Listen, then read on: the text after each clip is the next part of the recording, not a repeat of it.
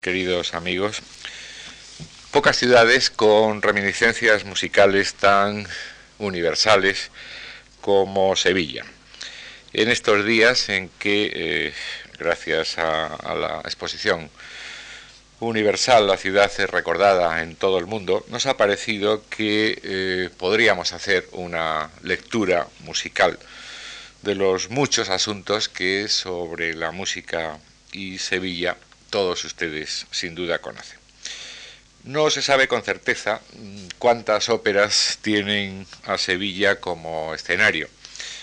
Desde luego son muchas, pero lo que sí se sabe, no cabe duda, que, que entre ellas están algunas de las mejores óperas de todos los tiempos. Personajes literarios, mitos en realidad, como Don Juan, Carmen, Fígaro y otros muchos personajes del drama lírico deambulan por eh, sus calles y sus plazas, remedan el habla de sus, de sus gentes, hablan eh, o imitan las, eh, las los matices de los sevillanos, cantan, bailan fandangos y seguidillas, hacen serenatas con guitarras y mandolinas. Sobre este asunto, que no solo es musical, es también literario y es, cultural, hemos pedido a Jacobo Cortines que dirija un pequeño curso de cuatro lecciones dedicadas a Sevilla, escenario de ópera. El curso que comienza ahora con el propio Jacobo Cortines, que continuará el jueves, este próximo jueves, con Alberto González Troyano y martes y jueves de la semana que viene, otra vez con Jacobo Cortines y Juan Ángel Vela del Campo. Y en medio, los eh, dos miércoles de estas dos semanas, hemos eh, imaginado un pequeño ciclo musical con otro de los asuntos eh, que nos llevan a Sevilla. Sevilla ha sido llevada al ballet, ha propiciado sinfonías, conciertos, sonatas, poemas sinfónicos, música de cámara, todo tipo de, de piezas musicales. De entre las pianísticas hemos elegido a tres autores, dos andaluces, uno sevillano, Joaquín Turina, que cantó reiteradamente a su ciudad, a don Manuel de Falla, gaditano, pero muy íntimamente ligado a Sevilla, y naturalmente Isaac Albeniz, que en el Corpus Christi en Granada o en Triana dejó dos de las piezas pianísticas más memorables de toda la literatura musical española y naturalmente con Sevilla como punto de referencia. Con todos estos actos nos sumamos a esta lectura de una ciudad que no solo por la exposición universal está eh, en la cultura española, en la cultura europea desde hace muchos siglos. Permítanme unas breves palabras para presentar al profesor Jacobo Cortines, sevillano, nacido en Lebrija, 1946,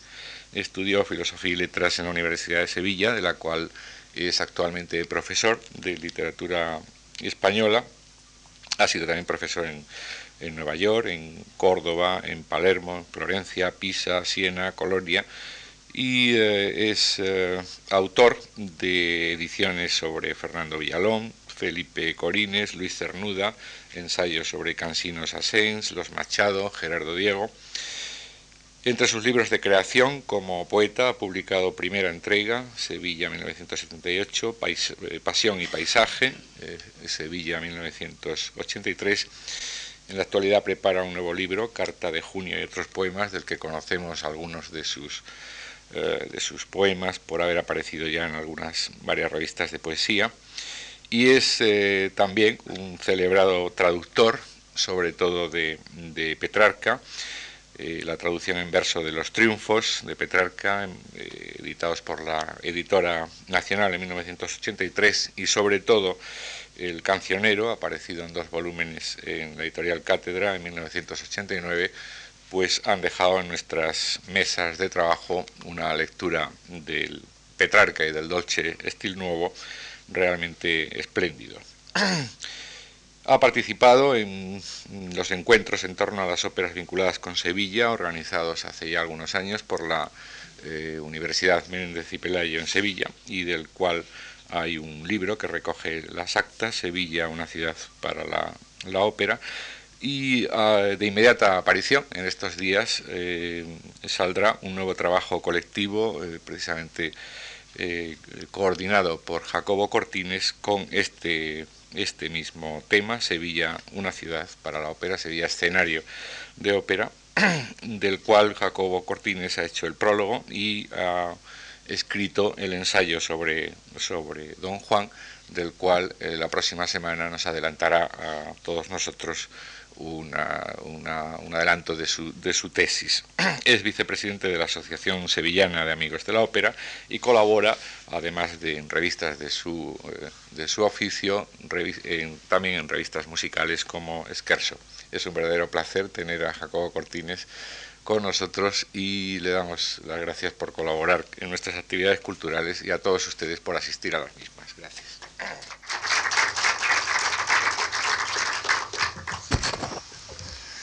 Bien, gracias. En, primer lugar, a la, a la, Fundación Marx por haberme invitado a dar estas, estas charlas y mm, gracias a su director, don José Luis Yuste y a don Antonio Gallego,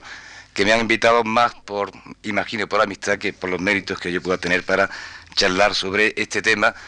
al que no oculto mi, mi pasión por el tema, es decir, cómo la, la ciudad, Sevilla, escenario de ópera, ha sido un aspecto que me ha interesado desde hace ya bastantes años y al que por fin parece que vamos a, a, culminar con un libro de próxima, de próxima aparición.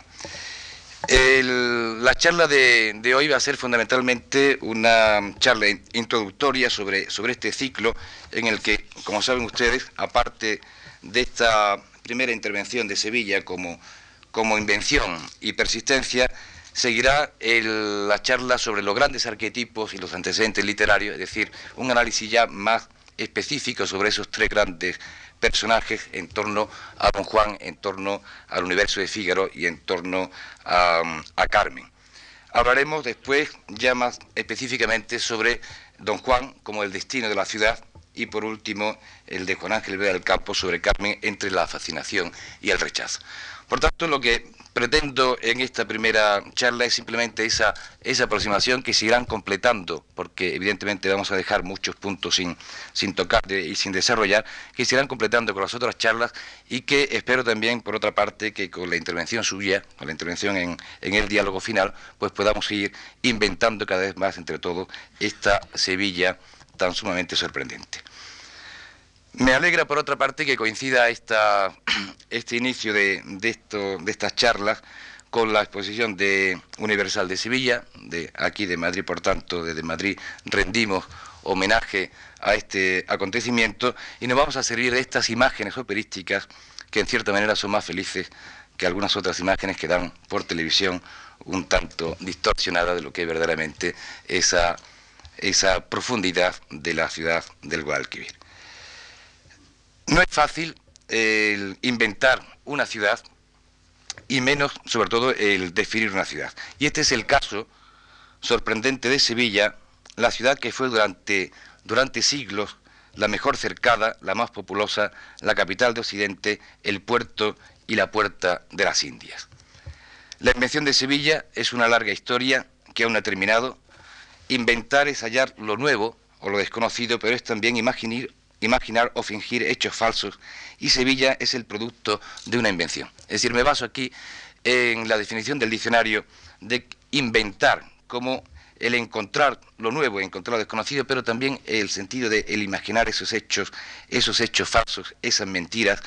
el imaginar algo completamente, completamente novedoso. El cómo se ha llegado a ello no se debe tanto al azar como a la reflexión o proyección de deseos suscitados por una geografía privilegiada. Extendida a orilla del Guadalquivir, próxima al mar, fronteriza con el mundo oriental, la milenaria ciudad ha gozado siempre de un clima que, según decía Rubén Darío, permite a quien se encuentra en ella hallar rosas en invierno y captar esa luz por la que ha sido llamada la de los incomparables atardeceres. Quien la llamó así no era otro que Eugenio Noel en el libro de la Semana Santa que le dedica a Sevilla. Recuerden ustedes que Eugenio Noel, que cifraba toda la desgracia de España en el flamenquismo y a Sevilla como la capital del flamenquismo, por tanto, la, causante de toda la desgracia de España, sin embargo, se enamora de esta ciudad, se enamora de la luz de, de Sevilla y la llama la de los incomparables atardeceres. Sevilla es una realidad y una ficción es un tiempo lo que es y lo que no es, y en ese equívoco huidizo es lo que lleva a sus inventores a descubrirla o a imaginarla para así fijarla en los límites de la verdad o del deseo. Empeño que podría considerarse inútil si no fuera porque en ese mismo empeño, en esa persecución vehemente, estriba la mayor riqueza que ofrece su secreto. Sevilla es un reto permanente tanto para los que viven en ella y creen conocerla, como para aquellos que no la han visitado pero sueñan con ella.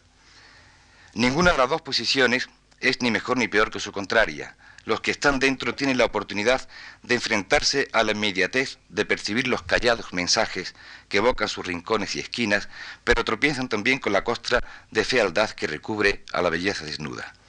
Es pues necesario para estos una labor de selección y disección paciente y reflexiva y una probada disciplina para vencer las, las, tentaciones narcisistas. El narcisismo ha sido precisamente la causa principal de las mayores desgracias que ha tenido la, que ha tenido la ciudad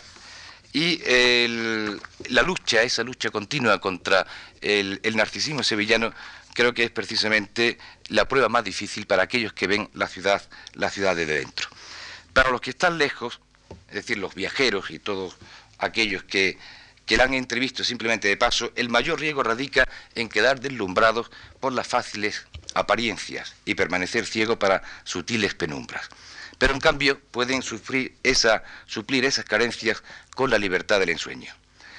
La observación directa y la ensoñación lejana, antes que excluirse, se complementan y hace que la invención sea más rica y ambivalente. Sevilla, con todo lo que este nombre evoca, nunca podría ser la invención exclusiva de sus habitantes, como tampoco la de los otros, por muy penetrantes y soñadores que fuesen, si estos excluyeran a los sevillanos. Creo que precisamente aquí radica uno de los grandes atractivos de la ciudad, en la que es vista por los que están dentro y vista por los que están fuera, y cómo esas dos visiones distintas se complementan en esa creación, en esa invención, en ese nuevo hallazgo de la ciudad.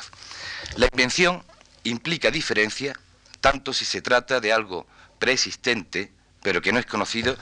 como si es el caso de un engaño que ha de ser necesariamente novedoso para que cumpla su función singular. La invención, ya sea descubrimiento o mentira, es siempre un acto creador, el nacimiento de una nueva realidad o una nueva fantasía con una finalidad específica. Toda ciudad tiene su destino y los invencioneros de Sevilla han querido que ésta sea, entre otras cosas, una ciudad para la ópera. Esto es lo que la diferencia de otras ciudades, lo que en este caso la singulariza, y no porque otras ciudades no hayan sido a su vez escenario de óperas. Baste pensar en el Nápoles dieciochesco, esa ciudad continua, fuente continua de la ópera del 700. Pensemos en el París romántico de una obra tan característica como la Traviata, o en el París bohemio como el de la Bohème, o en el remoto Nagasaki de principio de siglo, no olvidemos a la Madame Butterfly, pero precisamente lo que caracteriza a Sevilla es la persistencia de ese escenario a través del tiempo y de las diversas modalidades del género desde el siglo XVIII hasta el siglo XX. Es decir, Sevilla no ha sido una ciudad donde en un determinado momento haya sido escenario de ópera y después se haya olvidado, sino que desde el siglo XVIII, que prácticamente nace la ópera tal como hoy la, entendemos, hasta el siglo XX se ha ido continuamente repitiendo, y en el siglo XX hasta nuestros días más recientes, en los que ha tenido lugar, como saben ustedes, el estreno de una nueva ópera ubicada en Sevilla, La Dueña de, de Gerard, en donde se ve claramente toda esa escenografía sevillana también utilizada por parte del compositor.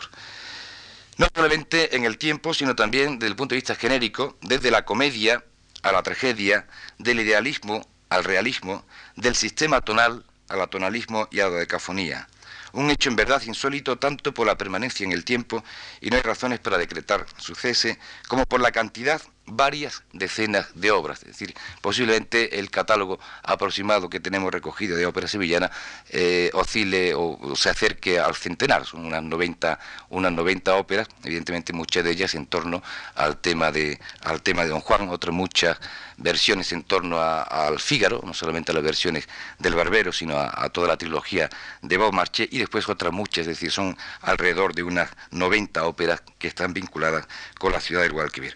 Y no solamente digo esa, esa cantidad, sino también la calidad de algunas de ellas. Baste pensar en la boda de Fígaro, en, en, La Carmen, en El Barbero de Sevilla, o en, el en, el Don, Álvaro, por ejemplo, que son hitos referenciales en la historia del género y a lo que habría que añadir, además, en este sentido de la universalidad, la procedencia de sus artífices desde la propia Sevilla, compositores que componen óperas sobre Sevilla, nacidos en Sevilla, hasta la extensa y lejana Rusia. Pero a la invención musical le precedió otra invención, la literaria. La literatura, mucho antes que la música, descubrió las posibilidades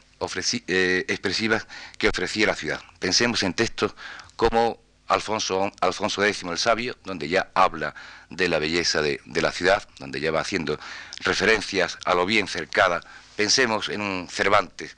en el coloquio de los perros, o en el Ricolete Cortadillo, o en cualquiera de sus otros textos sevillanos, para darnos cuenta cómo la ciudad está ya muy viva, está muy descubierta por los escritores, el Lope, Mateo Alemán,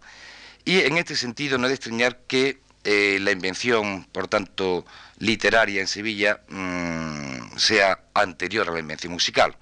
Desde el comienzo de la civilización, la palabra, antes que los sonidos, surgió como sistema de comunicación entre los hombres y no solo en este sentido la palabra fue la predecesora, sino también en el terreno artístico alcanzó un desarrollo y una madurez que no serían igualados por los sonidos hasta mucho más tardíamente.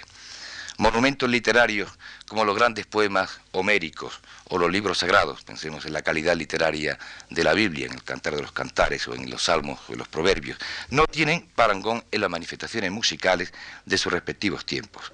La ópera, por otra parte, frente a esas creaciones del espíritu que cuentan en su haber no ya con siglos, sino con milenios de historias, es un género que queda circunscrito a un pasado que es prácticamente presente. A Sevilla la inventaron los escritores, e incluso también los pintores antes que los músicos. Eh,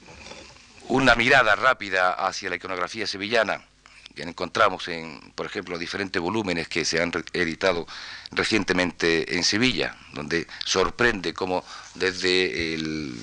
siglo XIII hasta el siglo XX la ciudad ha ido continuamente generando una imagen, a veces reconocible, a veces bastante más en el lado del engaño que en el lado de la, copia.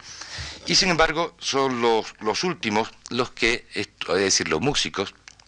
los que harían más universal y viva la ciudad de Sevilla al proyectar su imagen en los múltiples teatros de todo el mundo a través de un lenguaje libre de limitaciones, como es el caso de la literatura, que está limitada por la lengua concreta, y a necesitar también de los vivos, es decir, de los intérpretes, para culminar esa presencia. Es decir, son toda esta serie de circunstancias lo que harán que los músicos otorguen a Sevilla ese carácter más universal y ese carácter también, también más presente porque es algo que está naciendo continuamente.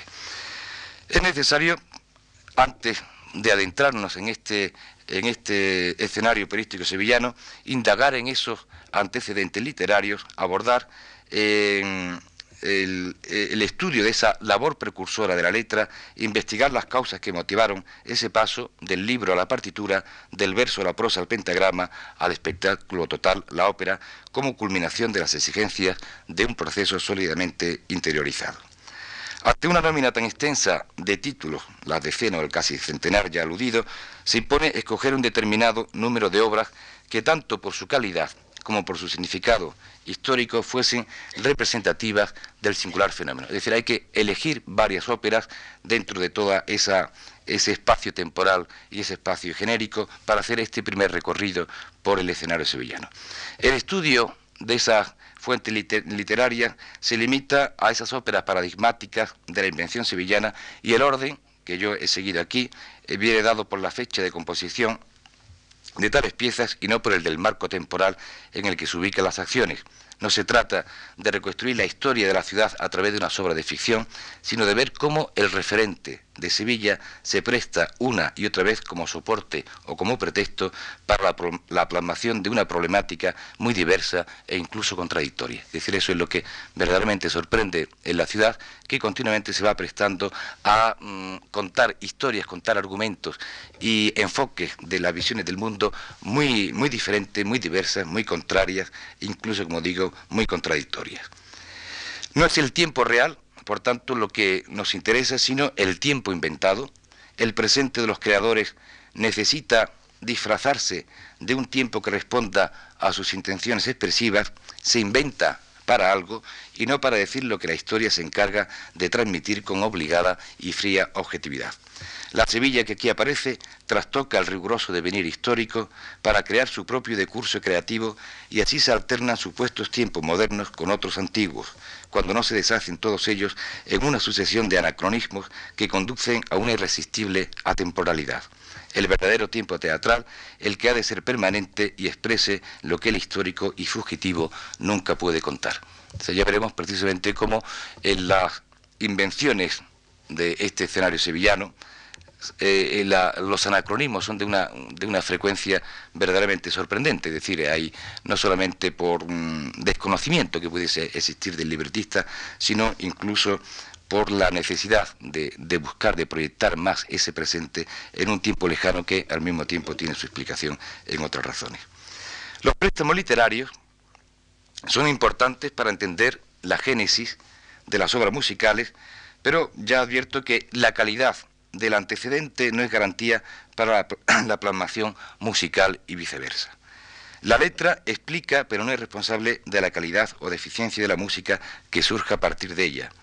A veces esos dos mundos, el mundo de la literatura y el mundo de la música, el mundo del libretista y el mundo del compositor están muy próximos. Otras, la invención musical resulta casi un milagro, si no en su totalidad, si en determinados pasajes. Del mismo, del mismo modo, unas veces es el propio bagaje cultural de la ciudad quien propicia el sujeto, es decir, son una serie de circunstancias las que mm, hablan claramente de que esa ciudad tiene que producir un determinado personaje, pensemos en el caso de Don Juan o pensemos en el caso de Carmen, pero otras veces son unos lazos sumamente débiles ante los cuales ni la misma ciudad siente su atadura. Ya sobre esto el profesor González Troyano eh, insistirá en el tema de, Fígaro, es un personaje que por una parte es uno de los grandes mitos del escenario sevillano, pero al mismo tiempo tampoco Fígaro representa una característica muy específica de la ciudad, es más bien como Sevilla se presta a ese personaje universal para hacerse la patria adoptiva del barbero. Unas relaciones complejas en las que como espectadores podemos constatar el hecho de la reincidencia. Y esto es lo que me interesa subrayar, esa continua persistencia, y esa persistencia es la que nos ha de inquietar y hacer reflexionar hasta desentrañar cuáles son sus claves. Llegado es el momento de levantar ese telón y hacer un rápido recorrido por los diferentes cuadros de este continuo escenario, con la intención de apresar la imagen de esa Sevilla tan presente como esquiva e inasible. Y nada mejor para empezar asistir a unas bodas, sobre todo si estas bodas se tratan de la boda de Fígaro, aunque estas preludien la actividad de una guillotina más inquieta que la navaja del barbero. Bodas felices en primer lugar, por el buen maridaje entre música y literatura, entre Mozart y Da Ponte. El encuentro entre Mozart y Da Ponte, yo lo había dicho Barney, es una, era una feliz relación, es uno de los momentos verdaderamente más felices de la cultura europea, en cuanto que ahí vienen a confluir dos mundos, el mundo latino, el mundo, el mundo de la, de la brillantez, el mundo de la, de la improvisación, el mundo de la, de la claridad, de un abate de Aponte y al mismo tiempo la profunda seriedad, el patetismo de esta herencia germánica de Mozart. Esa, ese maridaje entre música y literatura que veremos otra vez, tendremos otra vez la, la mm, oportunidad de encontrarnos en el Don Juan, es el primer motivo, como digo, de felicidad en estas bodas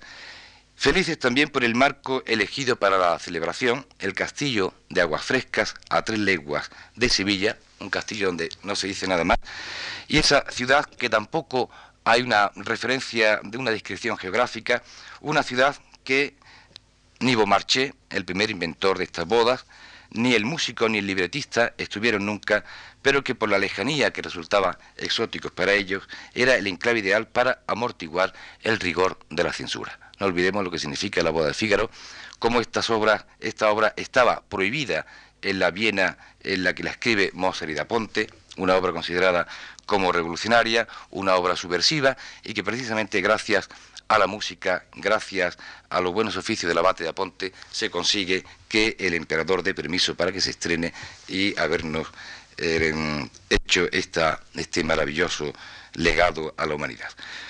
Una boda que gracias también a esa, a esa música de, Mozart traspasa la frontera del documento histórico, es decir, la obra podría haber quedado como una gran obra de la época, una gran obra prerevolucionaria francesa, pero que gracias a esta música, como digo, se convierte en testimonio atemporal de las relaciones humanas. Es decir, la boda de Fígaro es una de las obras más permanentes que podemos tener en el repertorio de cualquier escenario de, de los teatros actuales. Bodas finalmente felices por el triunfo de la libertad frente a los privilegios y más que nada por la exaltación del perdón tras esa loca jornada donde se alterna la alegría de vivir con la turbia melancolía, la vehemencia juvenil con la serena autocomiseración de la madurez, la fidelidad con la malicia, la luminosidad de las estancias con las sombras de un jardín, ese jardín del último acto, un universo que ha elegido el escenario sevillano y que da a resultar próximo y eterno para aquellos que tienen puesta su fe en el sur.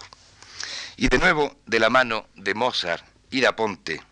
y no para asistir a unas bodas, sino para presenciar precisamente lo contrario, la mayor diatriba lanzada en las tablas contra la institución matrimonial y contra el amor monogámico, don Juan, o la disolución del amor. Una historia que no termina como las bodas con el perdón, sino con el castigo, una historia nocturna si eh, la boda de Fígaro había sido esa loca jornada el Don Juan mozartiano y apontiano es una, son unas noches locas, no se saben exactamente cuántas, cuántas noches, ese, ese tiempo tan sumamente inasible que se va escapando, pero es una historia fundamentalmente nocturna, y así lo podemos ver en el libreto de Da Ponte, que se prolonga esa noche en la eterna noche de la condenación. Pero esa historia del condenado quiebra como ninguna otra la presumible solidad de las leyes y de las normas sociales. En este sentido, es bastante interesante lo que afirmaba Ortega de cómo precisamente el don Juan tiene esa capacidad de crear la fisura en el sistema social establecido. Una historia engendrada y nacida, esta vez sí, de las propias entrañas de una ciudad a la que no se ha querido nombrar porque es superfluo insistir en lo evidente. En ningún momento en el libreto de Mozart se dice que la ciudad sea Sevilla, se dice esa chita de la España, esa innominada ciudad, pero evidentemente la tradición de Sevilla en el Don Juan es evidente porque Don Juan nace de, de ese contexto tanto cultural, geográfico, en fin, ya sobre esto hablaremos más tarde de, de la ciudad. Sevilla explica a don Juan, y esta Sevilla mejor que ningún otro personaje real o fantástico de los nacidos en ella. Don Juan puede que provenga de los infiernos, pero escogió la gran ciudad del sur para encarnarse en su paso por la tierra. Esta procedencia luciferina de don Juan eh, es curioso porque en los últimos estudios sobre don Juan se insiste bastante en cómo ya en la obra no de Tirso, porque no se sabe si es de Tirso o de Andrés de Claramonte, bueno, ya vemos en la comedia española del siglo de oro, ahí aparece ese don Juan identificado con el diablo.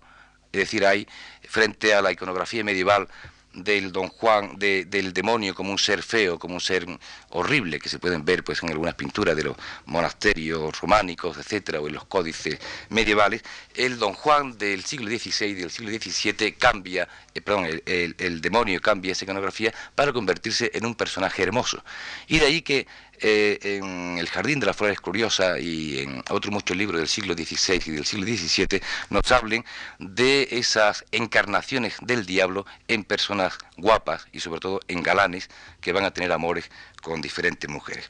Pero bien, no solamente hay esa correspondencia, porque en el texto de, de la comedia del XVII hay muchísimas metáforas diabólicas que hay que estar un tanto metido dentro del mundo teológico para ver esa clarísima referencia por parte del autor, sino que el propio Daponte,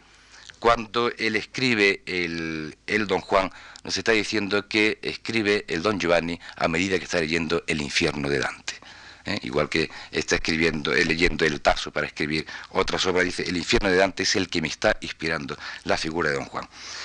Este don Juan Diabólico que escoge precisamente en su encarnación la gran ciudad del sur para, mm, impulsado por esa sabiduría diabólica, gozar destruyendo, que es lo que caracteriza a don Juan, el gozo destructivo, y, Sevilla le ofrecía una arquitectura única de reflejos y perfumes. Don Juan se inventó la ciudad de su nacimiento, el diablo don Juan escoge el paraíso sensual de Sevilla, y eh, la ciudad de su nacimiento y la ciudad de su muerte y su ciudad inventó al más universal y cosmopolita de sus habitantes, el más reclamado por los públicos de todos los teatros. Don Juan, evidentemente, ha sido el personaje que ha gozado de una mayor fama y de una mayor persistencia a lo largo de todos los teatros, y así lo reconocían desde eh, el propio Goldoni, que quería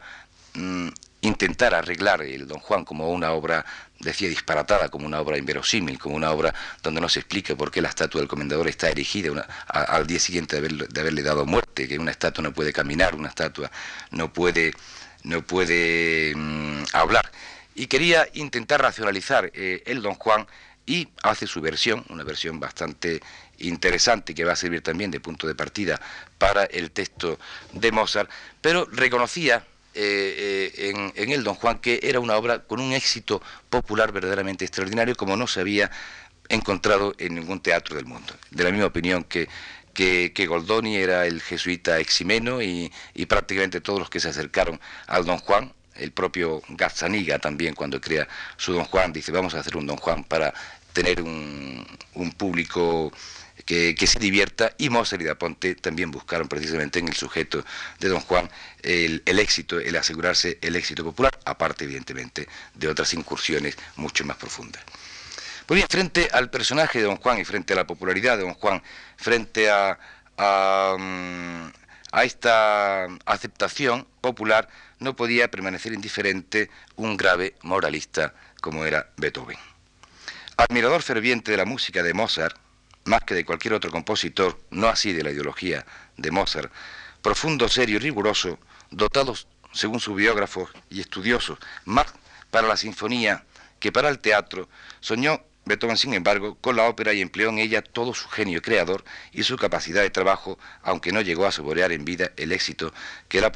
que la posteridad habría de depararle. Todos sabemos que el Fidelio fue un fracaso y que Beethoven siempre reconocía que esta ópera le había costado más trabajo que cualquiera de los otros, de los otros trabajos. Beethoven sabía también que la música de Mozart era el vehículo más eficaz para propagar un comportamiento amoroso con el que se mostraba en absoluto desacuerdo. No solo las aventuras del libertino don Juan, al fin y al cabo castigado, también las infidelidades de alma viva y el preocupante desasosiego del adolescente querubino. Es decir, querubino puede representar en cierta manera esa premonición o esa, esa adolescencia de lo que luego va a ser el, el personaje de Don Juan. Y Beethoven quiso con su Fidelio dar la réplica de la fidelidad y buscó para ello un argumento que aunase lo que para él, hijo espiritual de la Revolución Francesa, significaba los ideales de una humanidad ennoblecida, la lucha contra la injusticia y la fidelidad conyugal. En la Leonor de Bouilly encontró el punto de partida para la realización de su única ópera que culminaría tras un largo y doloroso proceso. Cuando Beethoven escoge el, argumento de la Leonor del, del, dramaturgo francés, ya, como saben ustedes, había sido puesto también en música por Poir, es decir, es una, es una ópera que tiene, también tenía sus antecedentes, y Beethoven sobre todo lo que ve en esta, en esta Leonora es ese esa fidelidad conyugal que evidentemente es la réplica contra la disolución y el libertinaje del sevillano don Juan. lo que no sabemos es hasta qué punto el músico Beethoven fue consciente de que el marco elegido para su historia de libertad y amor, Sevilla, era el mismo que otros habían utilizado para narrar sucesos de signo bien contrario. Pero esta vez no sería un castillo de nombre evocador, como el castillo de Aguas Frescas, ni lujosa mansiones de nobles, ni calles donde dar serenatas, ni cementerios, sino las frías y lóbregas mazmorras, los duros espacios de una prisión, también a varias leguas, presumiblemente en el extremo opuesto de la ciudad. Allí triunfa la libertad sobre la injusticia, se rompen las cadenas gracias al arrojo y al amor de esa Fidelio Leonora, la fiel esposa que en su arriesgado peregrinaje logra la perfección moral. En este sentido también ese continuo peregrinar de Leonora tras la búsqueda de su marido se opone al peregrinaje de don Juan que es un peregrinaje errante, un peregrinaje que significa simplemente la huida, la necesidad del olvido para continuar las aventuras. Es decir, es la degradación moral frente a esta perfección moral que ha de conducir al personaje, como digo, al éxito final, al reencuentro con el prisionero libre, con el amado Florestan. Pero por muy nobles que fuesen esos ideales, a los que no era ajena la aspiración por una ópera alemana frente al, italianismo reinante, y tal vez quizás por eso mismo, decir, este empeño de Beethoven y de otros, continuando también lo que Mozart había apuntado en, la flauta mágica de la creación de una ópera alemana, eh, frente a, ese predominio absoluto de, de, la ópera italiana, el público volvió nuevamente a sentir la nostalgia de una Sevilla desprovista de cárceles umbrías y volvió a entusiasmarse cuando vio en los escenarios una ciudad luminosa, amable y bulliciosa, donde la única cárcel aceptada era el castillo de naipes de una precaución inútil, la casa de don Bártolo, en la que la joven Rosina aguardaba que las humildes cuerdas de una guitarra la convirtiesen en la condesa de Almaviva. Quien llevó a cabo este regalo para la humanidad, este maravilloso barbero de Sevilla, fue, por paradójico que parezca, un hipocondríaco con molestias gastrointestinales, un depresivo y un dubitativo a la hora de enfrentarse con su creación, como bien ha señalado el maestro Alberto Seda, el más genial de los humoristas musicales, Joaquino Rossini. En plena juventud, el cisne lanza su canto que se transforma en contagiosa alegría. Una vez más, la invención musical amortigua la carga subversiva del antecedente literario. Rossini no quiere representar la realidad no le atrae reproducir los sentimientos concretos que agitan la vida de los hombres, sino inventar una realidad que se convierta en un bello ideal con más viso de verdad que la verdad misma. Rossini era un músico que se oponía completamente al sentido de lo que podemos llamar eh, el realismo o la música descriptiva. Es decir, piensa que la música debe estar mucho más por encima de la, de la reproducción concreta de los caracteres y crear, como digo, esa, esa, esa, ese ideal, esa nueva realidad con visos de verdad más que la verdad misma. El ideal de esta, de esta nueva Sevilla empieza en, un amanecer lleno de, de esperanzas frente también a la turbia noche de Don Juan, en la explosión de energía del que mejor conoce la ciudad, el famoso barbero, el factotum de la ciudad Fígaro, en un balcón donde, desde el que alguien arroja un pequeño papel y después empiezan los inexpugnables interiores que hay que conquistar a base de ingenio y alianzas. Dentro dos mundos enfrentados, el de la vejez y el de la juventud, el mezquino pasado y el presente generoso, la opresión posesiva personajes de don Bártolo, don Basilio, etc., y la libertad amorosa de Rosina o Almaviva, dos mundos vistos con sarcasmo y alegría, expresados con el rigor y la maestría de quien esgrime su sonrisa huidiza como su mejor arma, esa sonrisa, esa sonrisa que va más allá de situaciones concretas para transformarlas en ejemplos universales. Sevilla fue el escenario ideal de un noviazgo que venció los embrollos gracias al amor y a la astucia, a toda esta interesante unión y esta necesidad del noble con el plebeyo, de la unión de Almaviva con Fígaro, pero pronto habría de ser también Sevilla el escenario de unos sueños de amor imposibles. Los vientos románticos alejaban los finales felices y aproximaban las fuertes pasiones que estallarían en trágicas tempestades.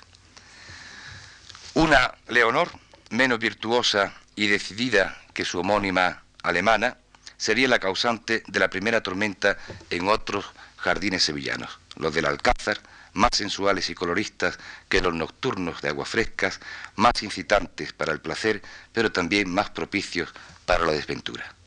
La sevillana Leonor de Guzmán, la prolífica amante de Alfonso XI, quedaba relegada a la historia para en su lugar aparecer la inventada por Donizetti y sus libretistas, una elegante francesa, transformada más tarde por desaprensivos traductores en italiana. Una mujer sufriente que se debate entre los favores de un rey al que no sabe si ama o lo admira o no se considera digna, y el amor también hacia un clérigo militar que ignora su condición de favorita. Una lucha, esta, este debate continuo entre el amor o o los favores del rey y el amor hacia el desconocido y el clérigo militar, una lucha que excede a sus fuerzas y que hará invocar una y otra vez la muerte como única salida, como típica solución también por parte de las pasivas heroínas románticas. En el momento en que se ven agobiadas, lo único que, invocan esa la muerte como manera de solucionar el problema en vez de buscar la rebelión o de buscar una salida de otro tipo. Un conflicto que nace de una indecisión y se multiplica en los imposibles sueños de amor. Toda la favorita es una continua sucesión de sueños imposibles, lo del rey hacia la, hacia la propia Leonor de Guzmán, hacia la, hacia la favorita, que no puede llevarlo a cabo, lo de la favorita hacia, hacia el rey y lo de la favorita hacia su enamorado y lo de su enamorado hacia la favorita. Y en medio de ellos, en medio de toda esta imposibilidad de estos sueños de amor, esos jardines de una Sevilla que si bien ya llevaba casi un siglo siendo cristiana, hay que tener en cuenta que la obra se, representa, se ubica hacia el 1340. Sevilla había dejado ya de ser musulmana en el 1248, es decir, un siglo antes, pero que, sin embargo, en los escenarios se inventaba como una ciudad recién arrebatada a los, a los, musulmanes. Una ciudad que fascinaba a los cristianos por su belleza y exotismo. Es decir, no, quiere decir que el libretista, como decía antes, eh, pudiese ignorar que Sevilla se había conquistado en el 1248, es decir, un siglo, un siglo antes. Lo que le interesa para, para la historia, por... Eh, por dar ese, ese, aspecto dramático, ese aspecto evidentemente de la, de la invención a la que nos referimos, es que la ciudad estuviese justamente en ese momento recién arrebatada al mundo árabe y que es precisamente eh, el personaje, el protagonista, Fernando, el que va a conquistar Sevilla. La conquista de Sevilla es la gran hazaña del, eh, héroe caballeresco de este Fernando, que es su gran triunfo, pero es también precisamente esa conquista de Sevilla la gran perdición. Nada le queda ya, una vez que ha conquistado Sevilla, sino regresar a la bruma del convento de Compostela que abandonó en el primer acto para hacerse digno de la adorada desconocida. Su incursión en el sur es la más pletórica de su existencia enamorada, su boda el momento culminante y testigo de esta boda las salas y jardines del Palacio Oriental demasiado paradisíaco como para que el desengaño romántico no ofreciese el contrapunto del dolor como suprema verdad. Es decir, cuando presenta precisamente todo este universo sensual del Palacio Oriental y de todo lo demás como ese escenario que el pobre desgraciado protagonista piensa como el momento de, su felicidad, inmediatamente se va a ver cuál es la dura realidad de la visión romántica. Sevilla era el paraíso, pero esos seres que lo habitaban, por sus indecisiones, como el caso de Leonor, sus miedos, la torpe ingenuidad de Fernando,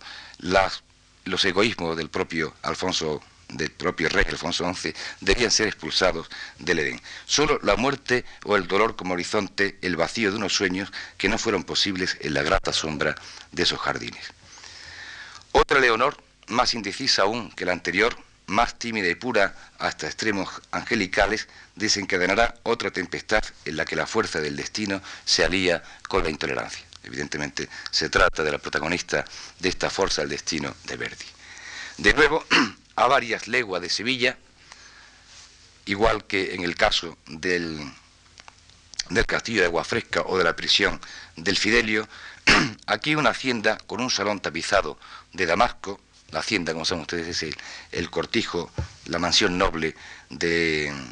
del capo andaluz, la mansión de este noble que una vez más se convierte en prisión de amor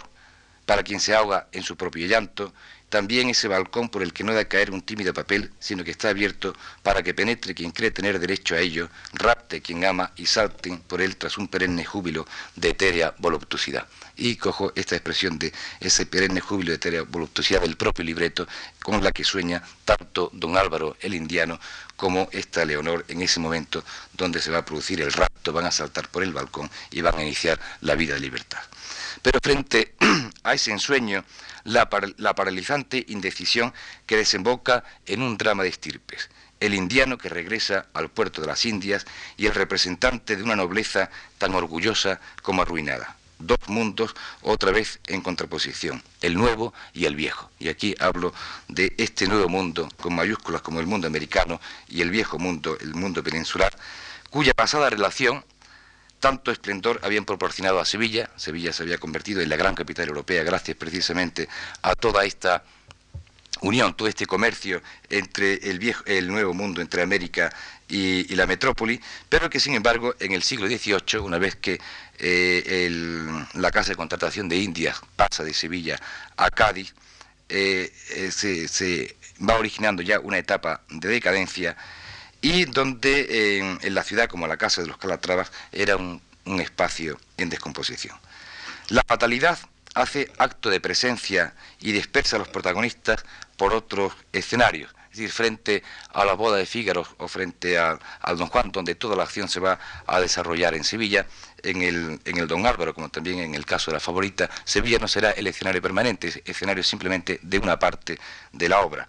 Sevilla eh, aparece ya simplemente después del primer acto como el, recuerdo para el infeliz Don Álvaro, como también el recuerdo será ya simplemente Leonor, como recuerdo también esa noche arrebatadora en la que todo, en la que todo lo perdió.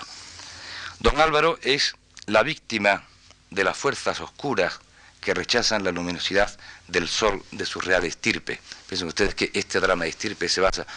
fundamentalmente en que la, estirpe de los Calatravas tacha de, impura a la estirpe real, a la estirpe incaica de, don Álvaro. Es decir, surge aquí en don Álvaro, aparte de que ese sino continuamente, esa fatalidad, se vaya aliando con la intolerancia, el que eh, don Álvaro es eh, la víctima de esa, de esa fuerza oscura que rechaza no solamente esta estirpe real, sino que eh, es una constante más de, esa reacción de la ciudad, el del lado oscuro de la ciudad, que tampoco podía soportar los deslumbramientos lucicerinos de don Juan, que no podía soportar tampoco la claridad de ideas de Florestán, la chispeante alegría de Rosina, es decir, cómo todos estos personajes van intentando el, apagar toda esa chispeante alegría de la protagonista del barbero, ni las pasionales llamaradas de una cigarrera. La sombra de esa noche donde se inicia la tragedia, esa noche del don Álvaro es la sombra del resentimiento de los que se ciegan con la luz y en una invención tan compleja como la de Sevilla no podían faltar los factores negativos. No se precipitó, sin embargo, a don Álvaro en los infiernos, como se hizo con el caso de don Juan, y no se precipitó tampoco en los infiernos como en la creación de, su inventor, del duque de Rivas, sino que fue finalmente salvado por la sensibilidad de Verdi, que nunca se encontró excesivamente satisfecho con el final mm, que había hecho Piave siguiendo el texto de, Rivas, y lo, lo salvó con la sensibilidad de un bohemio milanés que modificó el desenlace para evitar, según sus palabras, un exceso de cadáveres. Don Álvaro es un nuevo redimido por amor, que se deja caer a los pies de la moribunda Leonor para llorar y rezar en vez de arrojarse por el precipicio, pero que encuentra otra condenación, la de la vida, con el recuerdo de una Sevilla que le ahoga en la sangre, en la sangre de los Vargas. Es decir, esta condenación continua de don Juan, atormentado por el continuo recuerdo de la tragedia de los Vargas. Esta fusión de lágrimas y sangre en tenebrosa noche no podía ser la imagen única de Sevilla, Sevilla no podía seguir siendo ese, ese trágico recuerdo y sus nuevos inventores descubrieron que Sevilla era todo presente con la petulancia y el zumbido de la vida. Quien había descubierto esta Sevilla petulante había sido otro de los inventores de fuera, un extranjero como Teófilo Gautier, siguiendo todo eh, la peregrinación de los viajeros románticos que descubre en Sevilla precisamente esa ciudad absolutamente vital, ciudad que se opone incluso, como dice Gautier, se opone a Córdoba, Córdoba es la muerte, Córdoba es el pasado, Sevilla es el presente, Sevilla es una ciudad feliz y Sevilla tiene todo ese zumbido de la alegría. Aquí, a partir de esta visión, de esta nueva visión romántica de, la ciudad como, escenario de, lo más cotidiano y de lo más, y de lo más lleno de vida, aparece una ciudad con sus calles y sus plazas, sus edificios, sus tabernas, sus transeúntes. Sevilla, o la confusión de los sentidos, donde el humo del tabaco se mezcla con la manzanilla y la dorada arena de su ruedo una ciudad abierta como un abanico que se agita suave y termina levantando torbellinos de pasión. Allí en esa atmósfera voluptuosa, con nuevos aires de libertad, no hay cabida para la pasividad de nobles indecisas, sino para la acción de quien apuesta por ser ella misma y no ha de renunciar aunque le cueste la vida. Esa es Carmen, un personaje que no frecuenta mansiones con Damasco ni conventos, sino los talleres de una fábrica que le permitan su independencia económica, la fábrica de tabacos. Las tabernas para beber, bailar y fraguar contrabandos, la montaña donde gozar de la vida errante y las cercanías de la plaza de toros para dar cumplimiento a un destino aceptado. Recuerden ustedes cómo las propias amigas de Carmen le avisan de que allí está don José y que debe de, huir, debe de abandonar ese espacio de la cercano a la plaza de toros, pero Carmen acepta, Carmen se queda allí precisamente para cumplir ese destino de su muerte. Una mujer con un ramo de casias en su corpiño y que a ritmo de habanera define el amor como un pájaro rebelde o un niño gitano sin leyes es la nueva heroína que da voz a un deseo latente, la voz de Andalucía, explorada por un hispanista como Mérimée. Mérimée no fue simplemente un viajero como pudo ser Teófilo Gautier, como pudo, pudo ser Lord Byron, sino que Mérimée, mm, frente, por ejemplo, a Beaumarchais, es alguien que conoce muy de cerca la ciudad. Recuerden ustedes que quizás la obra más importante de Mérimée con respecto a España sea precisamente una biografía de don Pedro I el Cruel, que le llevó 10 años de trabajo, y Mérimée tiene además aficiones antropológicas, aficiones arqueológicas, es por tanto no simplemente un viajero, no es un inventor, es algo más que ese, mm, esa pura ficción. Y mm, es el que crea el personaje, el personaje de Carmen, que luego va a ser recreada por un músico como Bizet, que no necesitó, como tampoco los libretistas, desplazarse de su lugar de origen para reinventar la ciudad. Pero en esta ópera está Sevilla más presente que en ninguna de las otras que le precedieron. Carmen es la culminación de Sevilla como invención. En ella confluyen la gracia, la libertad, el valor, la picardía, la marginación, el misterio, la fatalidad y el castigo. Es decir, en Carmen va apareciendo esa, esa gracia comparable a la, a la, gracia que puede tener, por ejemplo, y la picardía que puede tener una, una, una Rosina, la libertad frente a la libertad, por ejemplo, también el, deseo de libertad de don Juan, entre Carmen y don Juan evidentemente hay grandes parecidos, hay también grandes diferencias, y fundamentalmente la gran diferencia es el carácter transgresor y la impiedad de don Juan frente, al fin y al cabo, la pura libertad personal de Carmen. El valor como punto también, evidentemente, de, esta heroína, la marginación, en cuanto que Carmen es un personaje marginado, es un personaje del mundo, del mundo obrero, es, al, mismo tiempo es gitana, y el misterio, la fatalidad y el castigo, ese castigo final que parece que se impone continuamente a todos aquellos que van rompiendo las normas sociales. Y todo esto, como digo, en un clima de confusión de los sentidos, donde el olor es luz y aroma los colores. Es la apoteosis del sur, la última palabra de un largo discurso donde todo se ha dicho. En Carmen es esa última palabra de toda esta gran invención de Sevilla. A partir de, la gran palabra, del gran discurso de Carmen, de esta gran apoteosis, no queda más que empezar de nuevo, es el retorno a la intriga, el retorno de nuevo a los comienzos, y así dos compositores contemporáneos, un ruso que vuelve a su patria, Prokofiev, y un español que la añora de Del exilio, Gerard, vuelven sus ojos a la risueña Sevilla del comienzo, a la de las situaciones equívocas, a la de las intrigas que se han de resolver en bodas. Esta vez en un monasterio, el pretexto es Sheridan y Lilley, la dieciochesca dueña, que cobra nuevos acentos en la reinvención del género bufo por parte de las nuevas tendencias musicales. Es decir, nuevamente se recurre a esa Sevilla del 18, a esa Sevilla de la intriga que había sido el punto de partida de Mozart y del Barbero. Otra vez las serenatas ante el balcón o la ventana, el interior y el exterior los viejos y los jóvenes, la contraposición de dos mundos, el mundo de la posesión y el mundo de la libertad, los disfraces, los velos, los equívocos, el teatro en el teatro.